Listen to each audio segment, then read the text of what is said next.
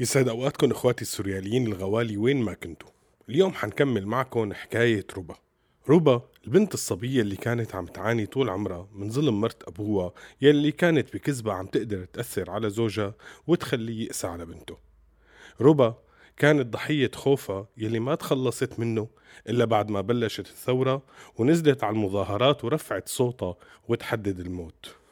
هون قدرت تحكي مع أبوها وتواجهه بظلم سنين. بس أثناء ما كانت عم تشرح له وتبكي اندق الباب بقوة وطلعوا الأمن. هون وقفنا المرة الماضية ومن هون حنكمل. فرستقوا لنا قعدتكم لتسمعوا كمالة الحكاية. القصة مو قصة والحكاية مو حكاية. حكايتنا من الواقع أبدا مو رواية. نحنا عشناها بتفاصيلها المخبأة أبو فاكر بيحكيها من البداية للنهاية. لما فتح الأب الباب ولقى دورية أمن برا صار قلبه بين رجليه وانخطف لونه وحيوقف قلبه. بس لما عرف إنهم عم يدوروا على شاب مو على بنته ربا اطمن ورجعت الضحكة لوشه وفتح لهم الباب بسعادة. فاتوا طبعا فتشوا البيت نكتوه فوقاني تحتاني. بعدين أخدوا اللي فيه النصيب من مصاري الأب يلي لقى حاله حابب يدللهم مشان يكسبوا لصفه بالمرات الجاية. هيك فكر بينه وبين حاله.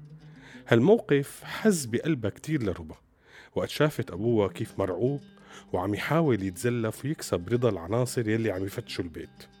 حست إنه هيك موقفي بيستاهل مئة ثورة ومئة مظاهرة حتى ما يبقى في سوري مضطر إنه يطاطي لأي موظف أو عنصر مخابرات. وبنفس الوقت حست إنه أكيد حيتصاعد النقاش مع أبوها بعد هالشي اللي صار. وفعلا بعد ما راحوا وأمن الأب إنه طلعوا من البناية حط ربا وقعد يحكيها عن خطورة اللي عم تعمله تخيلي لو كانوا جايين ياخدوكي شو بصير في أنا؟ شو بصير فيكي أنت عندهم؟ ما بتعرفي شو عم بصير بالبنات هونيك؟ فردت عليه ربا إنه البنات والشباب عم يتعرضوا للتعذيب والضرب والإهانة والموت النظام والمخابرات ما بفرقوا بين بنت وشاب بس رجع الأب يناقشها إنه وضع البنت غير وكيف هو بخاف عليها وما بيتحمل يصير لها شي ويمكن يموت باللحظة اللي بياخدوها فيها. مشان هيك الله يرضى عليكي بلا مشاكل. بطلي تطلعي مظاهرات ما دخلك بالسياسة والمشاكل التانية اللي حكيتي فيها منحلها بس ربما ما قبلت هالشي. ما قبلت بعد ما حست بقيمة صوتها وبشعور القوة وقت تهتف للحق بوش الظلم. رفضت إنها ترجع تسكت وتتخبى. هون الأب قال لها معناتها ما في حل غير إنك تسافري. تفاجئت ربا بالاقتراح خاصة إنه أبوها مرضي يخليها تسافر حتى على الشام مشان تدرس. فكيف هلأ بده إياها تسافر برا سوريا؟ بس الأب كمل كلامه باقتراح تاني بيضمن إنه ربا ما حترفضه. وقال لها مو أنت كان بدك تدرسي طب؟ أنا موافق تطلعي تدرسي طب. سكتت ربا ما عرفت ترد. هذا حلمها. هذا الشي اللي بدها إياه. تدرس طب وتعيش برا سيطرة مرت أبوها وتحكمها فيها. يعني هذا الاقتراح بحقق لها الحلمين بس بيحرمها من أبوها ومن بلدها ومن فرصة إنها تكون جزء من التغيير يلي عم يصير بالبلد. احتارت كتير لكن لما لقيت عناد أبوها وإصراره على سفرها أو حبستها بالبيت ومنعها من إنها تطلع حتى على الجامعة اختارت السفر.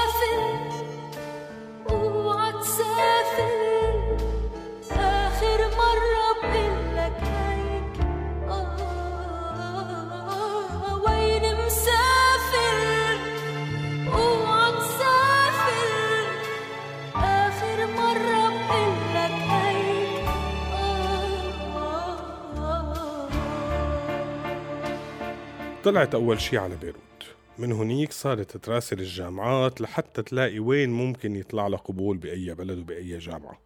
وخلال فترة بسيطة إجاها قبول من جامعة بماليزيا بكلية الطب وفورا شدت الرحيل. كانت روبا بتعرف إنه سفرها لبلد بعيدة يعني حياة جديدة بكل شي فيها. حياة رح تنطلق فيها من الصفر. حياة ما فيها ماضي بس فيها مستقبل. حياة هي حرة فيها باختيار الناس اللي حواليها. ما في حدا حيكون مفروض عليها. حياة بدها صبر وجهد وقوة وشطارة. شوي شوي تركنت بالسكن بالجامعة بلشت دوام بلشت تتعود على البلد. الجو كان جديد كتير وصعب عليها. بس إصرارها إنها ما تفشل وترجع لحياتها مع مرت أبوها خلاها تسخر كل طاقتها لا تتأقلم بسرعة. بس رغم سفرها وبعدها ما خلصت من مرت أبوها مشاكلها. أبوها لربا وعدها إنه يبعت لها كل شهر مصروفها. بس بعد فترة بلشت مرته تلعب بعقله وتقول له يعني نحن هون أحق؟ الأولاد اللي هون أحق؟ قد ما بعثت بالسوري على فرق العملة ما رح يعملوا لها شي خلاص. هيك هيك بلش ينقص مصروف الأب لحتى انقطع. بس ربا كانت متوقعة هالشي. مشان هيك بلشت فورا تدور على شغل وتقرأ الجرايد اللي بحطوا فيها إعلانات وتدور وتسأل. لمرة وقع بإيدها إعلان مطلوب babysitter لطفلة عمرها سنة بدون تردد اتصلت بالرقم والمسا اجتمعت معهم كانوا عيلة أردنية تعرفت فيها على الأب سليم وبنته الصغيرة ليان وعرفت إنه أمها مطلقة والأب بحاجة لحدا يهتم بالبنت لبينما يتجوز. وهون وقع قلبها لربا وحست إنه بدها تتمسك بهالبنت وتساعدها. خافت عليها تعيش الظلم اللي عاشته وتمر بالشي اللي مرت فيه. وافقت على الشغل عندهم بدون ما تسأل حتى عن الراتب. كانت حريصة أن تحكي لسليم دائما عن حياتها عن الأسوأ اللي عاشتها مع مرت أبوها حتى يستفيد من تجربتها وما يكررها مع بنته. حست إنه بدها تضل قريبة من ليان حتى إذا حدا ظلمها ما تكون وحيدة وتكون هي الجانب الضاوي بحياتها. ويوم ورا يوم بلشت ليان تتعلق بربا. الحقيقة مو بس ليان حتى أبوها بلشت حياته تختلف وضحكته ترجع. شاف بربا الشي اللي ما كان شايفه من قبل طمأنينة. الطمأنينة يلي ربا بحياتها ما عاشتها قدرت تعيشهم إياها ببيتهم.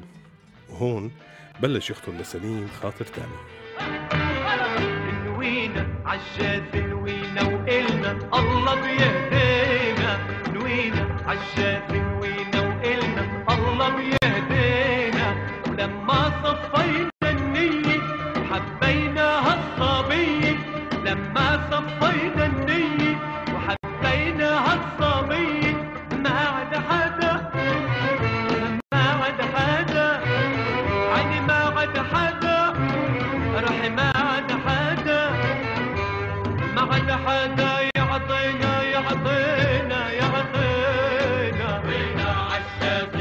بيوم من الأيام اللي كان سليم معطل فيها على غير العادة وصلت ربا لعندهم على وقتها ركضت لعند ليان وضمتها.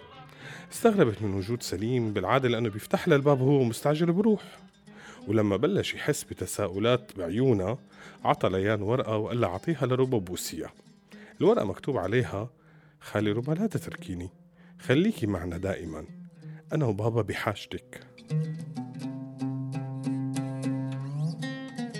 كان الفرق بالعمر بين سليم وربا منيح شوي بس سليم فعلا كان بحاجة لربا وتمنى إنه توافق وتتزوجوا ويشكلوا عيلة حلوة سوا. ربا تفاجأت وتلبكت طلبت وقت لتفكر. كان أغلب تفكيرها عم يدور حول ليان ما عم تنسى عيون ليان وهي عم تطلب منها تبقى معهم. فكرت كمان بحالها يمكن ما حست بمشاعر الحب يلي بيحكوا عنها بالأفلام بس هي مرتاحة ومبسوطة بهالعيلة. أكيد حتحس معهم بالاستقرار. وفوق هالشي هي ما حتسامح حالها إذا رفضت وجاها ليان مرت أب قسيت عليها. وافقت وبلشت حياة جديدة. وبحنانها ورقتها أثبتت إنه فاقد الشيء ممكن يعطيه وبقوة كمان. استودعناكم.